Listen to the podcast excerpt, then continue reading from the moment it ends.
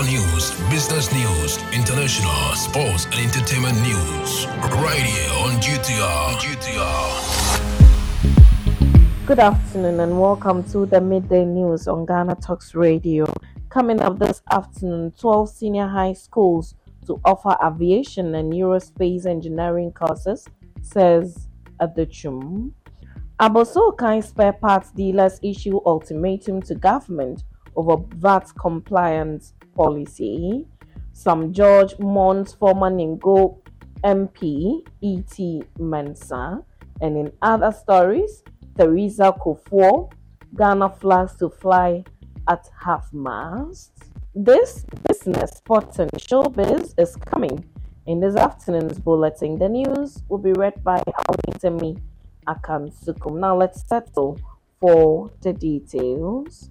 The Minister of Education, Dr. Yao Osei Adutwum, has announced that 12 senior high schools would offer aviation and aerospace engineering courses in the next academic year in partnership with some universities. He also said that 30 schools will receive learning management systems that have been loaded online onto tablets. The move forms part of the government science, technology, engineering, and mathematics STEM transformational agenda will allow students to enroll and graduate to complete a year of college work and spend three years in university instead of four. Speaking at the second STEM promotion roadshow at Abomosu STEM Model School in the Eastern region, Dr. Adutwum indicated that the turnaround of the country's economic situation is very critical and education will play a major role in ensuring that transformation. Now, moving to other stories this afternoon, the leadership of the Abossey-Okai Spare Parts Dealers Association has issued a two week ultimatum to the government to reconsider its approach towards the VAT compliance policy by the Ghana Revenue Authority GRA. The association's ultimatum comes after the GRA released a statement on its compliance and invigilation exercise. In the statement, the GRA said it would be intensifying its compliance and invigilation activities, including the deployment of more staff to markets and other business centers. The Abossey-Okai Spare Parts Dealers Association has voiced its concerns and frustrations with the GRA's compliance policy, urging the government to intervene immediately. In an interview with the media, the financial secretary of the association, Samuel Omari, stated that if the government doesn't alter its decision within the given two week period, they would embark on a nationwide protest. We had an engagement with the GRA at the AMA Hall two weeks ago. We are thinking they would give us the opportunity to tell them that their compliance policy was not going to help us, but they didn't give us the opportunity. They only told us that they were implementers of the law and that if we had any grievances, we should channel them to Parliament, Omari said. It is disrespectful to have GRA officials come to our shops after our engagement with them, and so we are going to stage a huge demonstration to send a strong signal to the government and the GRA Commissioner General that the compliance approach is neither here nor there. Now, in our stories, incumbent Member of Parliament for Ningo Pram constituency of the Greater Accra region, Samuel Nartey George, has eulogized his predecessor and Council of State member Enoch Teye Mensah, who died on Sunday, aged 77. The former Minister of State, who served in various portfolios in his 40 year political career, kicked the bucket in South Africa where he was said to be receiving medical treatment. After serving as Ningo Pram legislator in the second parliament of the Fourth Republic from 1996 elections, the young and energetic Samuel Nartey George shockingly defeated E.T. Mensah despite his strong belief in his grip on the constituency at the time. Despite being a dying in the wool NDC member, Mr. Mensah later contested an election and won to serve as a Council of State member under the new Patriotic Party administration in 2017. While some described that action as a betrayal of the NDC, others commended him for proving to be a statesman interested in serving Ghana beyond partisan interests. In a letter commiserating with the family of his one time political godfather Monday, Sam George said the late former member of parliament for our constituency, who until his demise was a member of the Council of State, served our nation in several capacities, and for over four decades. We pray for the peaceful repose of his soul and strength for his family left behind. The statement concluded. Now, still finishing up on other stories, all flags across Ghana and its diplomatic missions have started flying at half mast from Monday in honor of the late former First Lady Theresa Kufuor, who passed away last Sunday. President Nana Addo Dankwa who gave the directive, said the flags would fly at half mast until Sunday, October 8, 2023. A statement signed by the Minister of Information, Kojo Nkrumah, said Mrs. Kufuor, wife of former President John Agyekum Kufuor, lived a life of compassion, and unwavering dedication, and selfless service to the people of Ghana. In another statement, President akufo and the First Lady Rebecca akufo have expressed condolences to former President Kufuor and his family on the passing of his wife, Mrs. Kufuor, aged 87.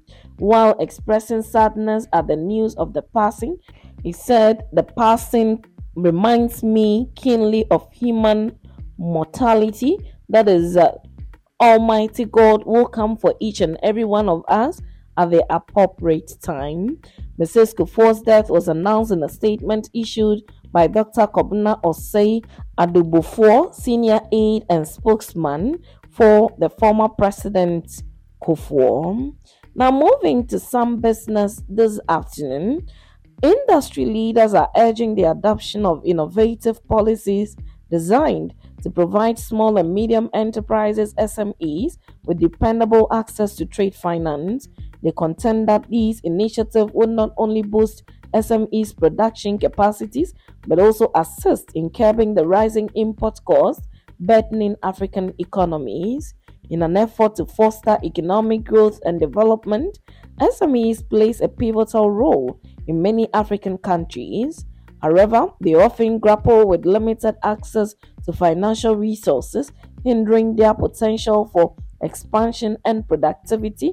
Recognizing the significance of SME in driving economic progress, the Association of Ghana Industries AGI and other industry stakeholders are calling for the implementation of forward thinking policies.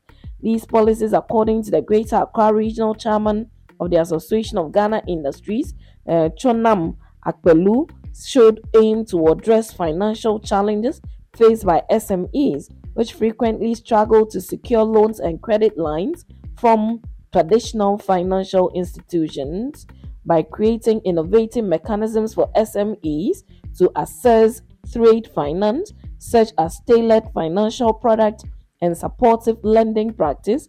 These policies can enable SMEs to flourish, Mr. Akpeloo told the media. He said it is difficult for the bank to lend to SME, which he said is understandable due to the risk associated. Yet he noted that there is the need to design a working policy to grow SMEs. Now, moving straight to some sports this afternoon, Dr. Prosper Narteh Ogum, head coach of Kumasi Asante Kotoko Sporting Club, has called for patience for his young players to grow into their own as the club struggles in the opening week of the 2023-2024 betPawa Premier League.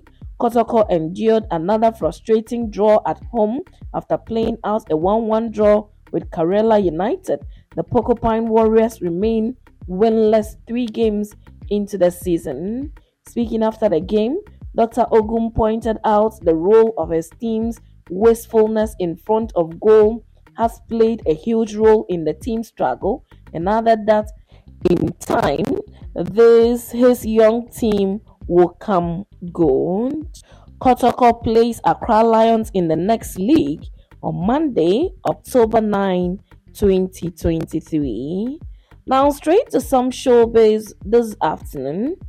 High life musician Akosua Agyapong says there is nothing good to be said about the Ghana music industry in recent times. In a recent interview with the media, the revered musician cited lack of seriousness by major stakeholders as a major setback of the industry.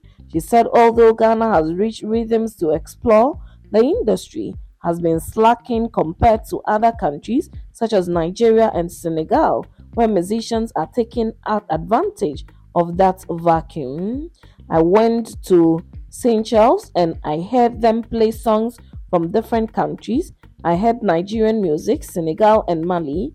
Now the question is, why is Ghana not taking advantage of these rhythms? As it stands now, it seems Nigerians are even playing better high life music than Ghana. If you listen to songs from Senegal and Mali, you'll notice that they are similar to rhythms from the northern part of Ghana. So why are we suffering? I'll keep saying that the right thing have not been done, she said. Just like the movie industry, creators in the music industry continue to pour out their frustrations about its snail-paced growth, and Akosua Agyapong's remarks add up to the ongoing complaint. Interestingly, conversations about the music industry and the way forward continue to arrest the attention of industry players, particularly in these times when Nigerian musicians are playing at major world events, including World Cups. And that's it with the midday news on Ghana Talks Radio. Log on to www.ghanatalksradio.com for more of these stories and follow us, Ghana Talks Radio, on all social media platforms. You can as well download the GTR app from your App Store or Google Play to listen. The news was read by Awentemi Akansukum. I say thanks so much for making time. Have a good afternoon. Get it big, get it here. Listen to all your live mixes, live radio programs, and live entertaining and news package programs right here from GTR, Ghana Talks Radio.